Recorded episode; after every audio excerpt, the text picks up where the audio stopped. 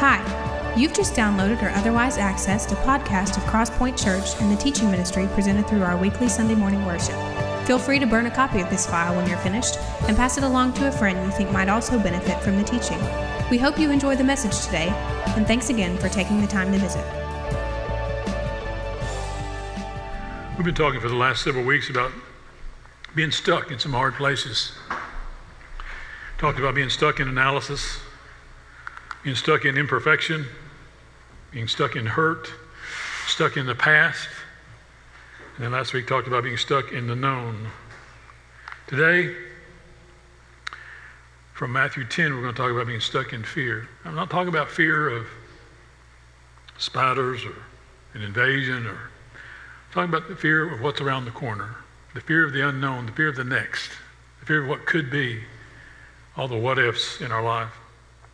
Um, we're going to talk about this in terms of how to squelch these fears. And one of the, if you don't know what, what a squelch does or what squelch is, squelch in a radio has a way of cutting through and cutting out the uh, interference, the noise. It's, that's squelch.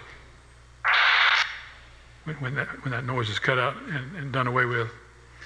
And I think that's that's about ninety percent of our problem and, and, and our fears is learning how to squelch that in ways that uh, both honor the Lord and grow our faith at the same time. You know, it's it's getting beyond the noise, getting beyond the clutter, getting beyond the, the predictable, getting beyond the things we see and can put our hands around, the tangible, to see where the Lord is in situations and circumstances of life where we can and should step out of our out of our fear and into greater faith with him. So let's look at this passage today from Matthew ten, verses sixteen to twenty, and verses twenty-six to thirty-one. sixteen to twenty and twenty-six to thirty-one. Verse sixteen says, I'm sending you out like sheep among wolves. Now, this this entire chapter is the story of Jesus sending his disciples out in pairs of two to the, the surrounding Judean hillside, the, surrounding, the, the small cities around Jerusalem in, in Judea, and saying, take the message to them. We'll see what he what he says in just a moment. In fact, he says in verse seven, as you go, proclaim this message, the kingdom of heaven, heaven has come near. Pretty simple, right? A one-sentence message as you go. Tell them the kingdom of heaven has come near. We're going to see what they do with that in just a moment. This is, this is them being sent out and his charge to them. Sending you out like sheep among wolves. Therefore, be as shrewd as snakes and as innocent as doves. Be on your guard. You will be handed over to the local councils and be flogged in the synagogues. But on my account, you will be brought before governors and kings as witnesses to them and to the Gentiles. But when they arrest you, do not worry about what to say or, or how to say it. At that time, you'll be given what to say. It will not be you speaking, but the Spirit of your Father speaking through you. Now drop down to verse twenty-six. So do not be afraid of them. There is nothing concealed that will not be disclosed, or hidden that will not be made known. What I tell you in the dark, speak in the daylight. What is whispered in your ear, proclaim from the roofs. Do not be afraid of those who kill the body, but cannot kill the soul. Rather, be afraid of the one who can destroy both soul and body in hell. Are not two sparrows sold for a penny? Yet not one of them will fall to the ground outside your Father's care. Even the very hairs of your head are all numbered. So don't be afraid. You are worth more than many sparrows. First thing I want us to see that is squelched today, of how to squelch our fear, is it is squelched with information. It's squelched with information. Look at sixteen and seventeen again. I'm sending you out like sheep among wolves. Therefore, here's his counsel, his advice. Be as shrewd as snakes and as innocent as doves. Be on your guard. You'll be handed over to the local councils and be flogged in the synagogues. Shrewd as snakes, innocent as doves. This is Jesus preparing his, his disciples two by two for what they're going to face as they take this message among, among the hillsides, among the cities and towns nearby. He's given them a simple message, as I, as I said in verse seven, the kingdom of heaven, tell them the kingdom of heaven has come near. Simple, simple message. Given them tremendous power. In verse one, in verse eight, you can see this. He called the twelve uh, and gave them authority to drive out evil spirits, verse one, to heal every disease and sickness, verse one. Down in verse eight, heal the sick, raise the dead, cleanse those who have, have leprosy, drive out demons. Freely you have received, freely give. So he sends them out two by two with this simple one, one sentence message, gives them enormous power to work these to work in, in, in the, the, the proving ground, basically, of, of their message to be true and authentic and, and authoritative, it, of it being from God. Now, he empowers them with information because they're going to be facing significant opposition, both from the culture and from those in authority. He speaks that speaks that to them in verse sixteen and seventeen.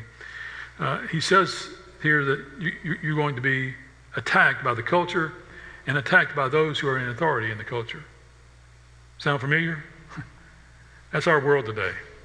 You and I are being squelched, or our, our, our message is being squelched, and our hope and our faith is being squelched by a culture that not only doesn't want to hear it, not only wants to keep you silent, but keep you in, in, in defeat as well. Uh, he tells them how to handle that, though he says, with a shrewd attitude and innocent behavior. Shrewd as snakes, innocent as doves, as doves. That our attitude should be shrewd and our, and our behavior innocent. Someone who is shrewd is someone who is mentally prepared for whatever comes. And they, they know, they recognize that the, the next step of their opponent, even before their opponent gets there to that next step. A person who is shrewd sees those things ahead of time. Innocent behavior stays within the law, stays within the line, stays within the guardrails. Prove yourself to be innocent and shrewd, shrewd at the same time, he said, is telling them here. Um, it's it's the, the, these two in balance, it, walking in balance with these two, are, are how we navigate a difficult and, and uh, combative almost culture around us. But don't miss this. When we're armed with information, there's nothing to fear, especially when, when that information comes from the one who's around the next corner and around the next thirty-five corners behind that. When he's the one our information, who gives us information we need to, to combat a, a, a negative and disparaging culture, it is his information that is the most value, not our own, not what we can glean from someone else even, but he's he's the one who provides the information for us. Consequently, there's nothing to fear. This is true about anything in life, whether it's a health problem, a job problem, a, a leadership problem, a marriage problem. The more information you have, the more information you know, the less you have to fear. Because the more you can t- anticipate what the next turn, the next curve, is going to be around the next curve. That's true in, in the spiritual realm as well, as we walk out our faith in a culture that's dark and dying. The more information we have about how to handle ourselves that he's giving us here, the greater success we're going to have, and the more glory he gets, and the more our faith grows. Fear is squelched with information. Secondly, fear is squelched with faith. Look at verses nineteen and twenty with me. He says, but when they arrest you, do not worry about what to say or how to say it. At that time you'll be given what to say, for it will not be you speaking, but the Spirit of your Father speaking through you. At that time you'll be given what to say. Notice that here it's not if they arrest you, but when they arrest you. He says, the Lord's telling them, and he's telling us here, that if you're going to speak about him, and about exercise his and, and anticipate his power, when we do that, we're going to face some, a lot of opposition, probably in a very quick order. Uh, he, he warns them of that in, in this passage. He says not to worry about what to say or when to say it when, when those things happen. Why? Because our defender, the Holy Spirit, he says here, is going to come, show up at just the right time with the words to say. Listen to Romans eight, twenty-six and twenty-seven. It says, in the same way the Spirit helps in our weaknesses. We do not know what we ought to pray for, but the Spirit himself intercedes for us through wordless groans. And he who searches our hearts knows the mind of the Spirit, because the Spirit intercedes for God's people in accordance with the will of God. He's saying the Spirit will be the one who gives you what to say, when to say it. The more we prepare, the more usually in those moments, and, and hear this with, with not, not out of judgment, but out of, out of caution, the greater preparation we have for how to how to combat those who are against us, usually the more we get in the flesh and the more carnal our response becomes. The more spontaneous that is, the more often, not always, but often, the more in the Spirit it is. Because, and yes, we should prepare for, for how to walk out our faith in a world that doesn't want us here, doesn't, doesn't want our witness, but our, our becoming strategic in how we verbally combat that is oftentimes in, can be can can go to be carnal and fleshly, as opposed to our listening to the Spirit in the moment for what that moment needs exactly, and the Spirit knows that, he's saying here. When we don't know what to say, it's often a good idea to keep our mouth shut. Um, my dad told me that a bunch as a kid, because uh, I was usually opening it, opening it up and sticking my foot in it. In fact, when, this is probably true of, of you when you were in school, but when I was in middle school and high school, you know, when somebody would, would, would get you, or poke at you, t- try and get, get, get a rise out of you, and, and you had no real response. Ours, back in that day, was, your mama. I don't even know what that meant, but that, that was our response, your mama. And so it, it's a good idea when you don't have anything to say, just keep your mouth shut. It's it, and that's that's counsel I need, wise counsel that I need to take myself. But he's saying there, in those moments, the Spirit will give you what to say. Don't trust your own judgment. Don't trust your own wisdom. Don't trust your own history. Don't trust your own past. Trust the Spirit in that moment to give you what you need to say, the way you need to say it, when and where it needs to be said. Uh, it's, it, it, and he's, I think he's pointing out to them here as well, that until God gives you something worthwhile, gives you something substantive, gives you something life-giving, gives you something truthful to say, uh, it, it's better that we, we say nothing. If, if we'll trust him, though, to show up at the right time, with the right words, in the right way, he is faithful to do that every time. When we jump the gun and speak from the flesh, uh, it usually, it does in my case, do far more harm than good. So we need to be, our, our, our fear needs to be squelched with faith and not with our own our own ammunition. It's squelched with information, it's squelched with faith. Thirdly, fear is squelched with the truth. Look at verses twenty-six and twenty-seven. He says, there, do not be afraid of them. There is nothing concealed that will not be disclosed, or hidden that will not be made known. What I tell you in the dark, speak in the daylight. What is whispered in your ear, proclaim from the roofs. Nothing concealed that will not be disclosed, he said. The truth about those who are against us and their motives will eventually come out and be exposed. This, this growing anti-God culture that you and I live in knows it's paganistic. I believe in my heart they know that, and can't and won't come out and say that because uh, they, they're being guided by the father of lies. They're being guided by the master deceiver in, in, into the deception of, of believing that what they believe is, is right in the moment. But I, I believe in my heart That, that this paganistic culture knows that there's right and wrong, and knows that, that, that outside of God's plan and, and will and design and a relationship of faith with him, that uh, judgment outside of that is wrong. I, I believe I believe in my heart they know that. I think many are serving the devil unknowingly, but I also believe that some are so serving him knowingly, what they're up to, and, and watching him orchestrate things around him. Because our... Our culture is getting darker and darker. Uh, it used to be generation to generation. Then I, I noticed it becoming decade to decade. It's almost month to month now that our culture is getting in a darker place and, and getting in bed with darkness and liking it and putting it in your face and saying, you're going to live with this too, whether you like it or not.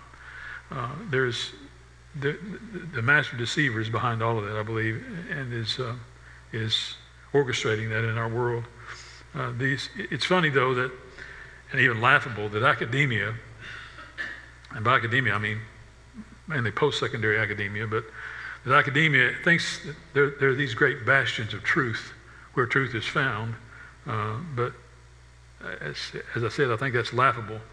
Uh, they're, they're not bastions of truth. They're, they're places that are uh, bastions of falsehood, bastions of darkness, that trying to be disguised as truth. And there was a time and place where this culture could come to church to find and hear truth. Uh, that's not true anymore. It breaks my heart to say that, but there's church after church that is uh, putting forth a kind of a balance of tepid Christianity and socialism at the same time. And I believe churches should be the place where, whether it's hard, whether it's easy, whether it's digestible, whether it isn't, a place where the truth is spoken, the truth is sung, the truth is prayed, the truth is walked out, the truth is shared, the truth is lived, the truth is is locked arms together with each other. Um, and, and and because here's here's what I stand in judgment of every week as I share truth with you, is I want to answer for this one day.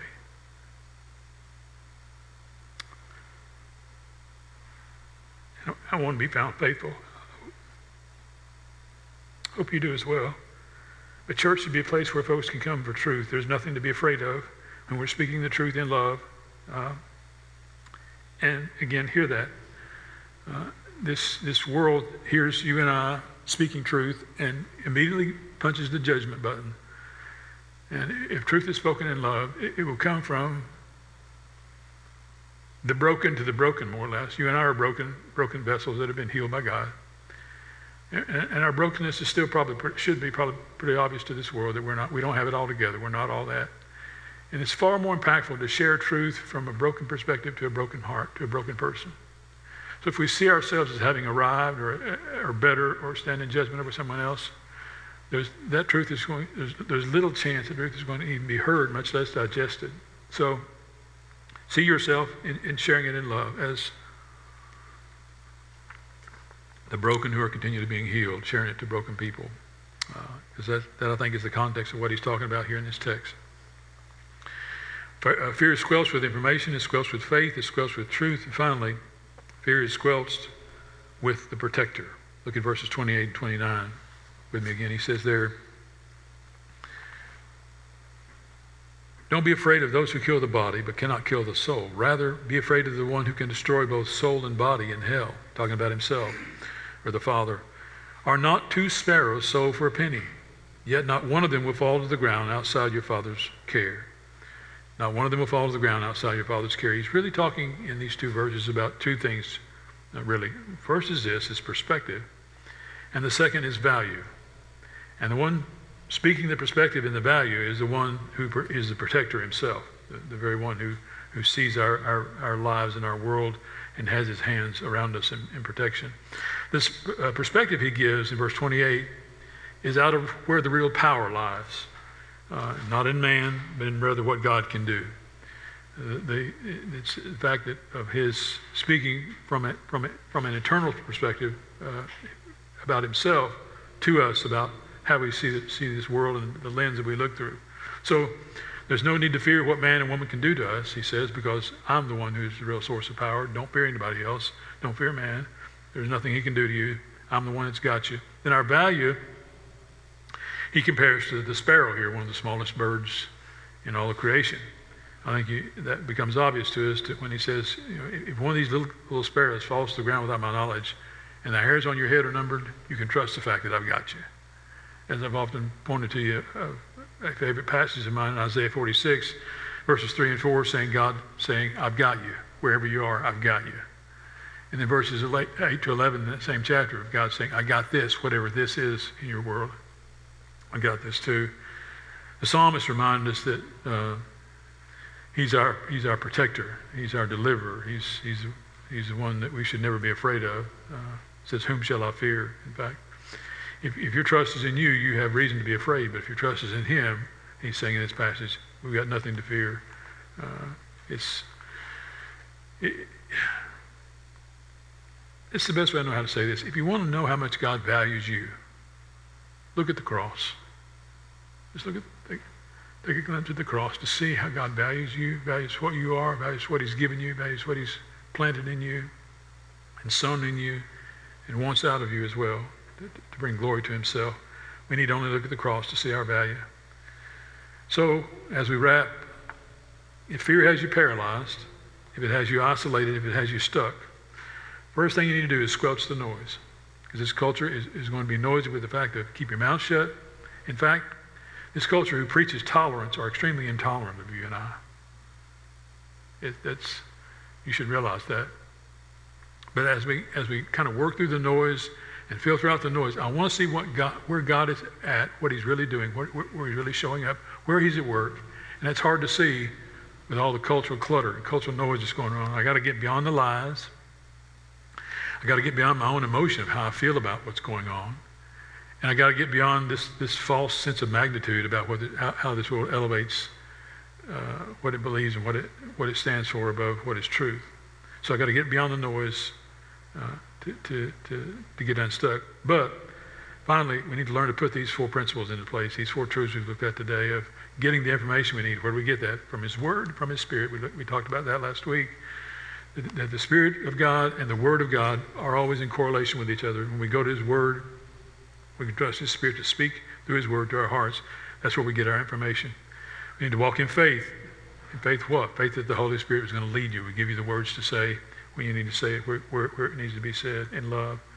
We need to learn to speak the truth to a culture of darkness and a culture of lies and a culture that's distorted even what you and I believe, or, or at least attempts to on a regular basis. And then finally, to trust the protector to take care of you, to, to, to walk with us. Uh, we're all on this earth for a reason. We're here as a part of God's design and plan. Uh, my question is, what is that plan for you? And if you're stepping into that plan for you, you have nothing to fear. Uh, whatever's around the next corner, God's around the next corner. Whatever is around corner number sixteen, God's around corner number sixteen and number one hundred sixteen. He's already there waiting on you to guide you and show you what He wants for you. Nothing to be afraid of. Uh, people, look, b- believers look at our culture, and many in, in this day uh, are, many believers at least, are bewildered and frustrated. Some are angry. Some are depressed. We'll talk about being stuck in depression in a couple of weeks. There, there, there seemingly is no hope as we look on our culture, look on the horizon.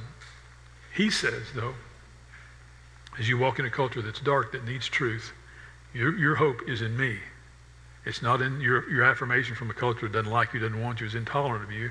Your hope, your trust should be put in me. And if you put that hope and trust in me, there's nothing to fear.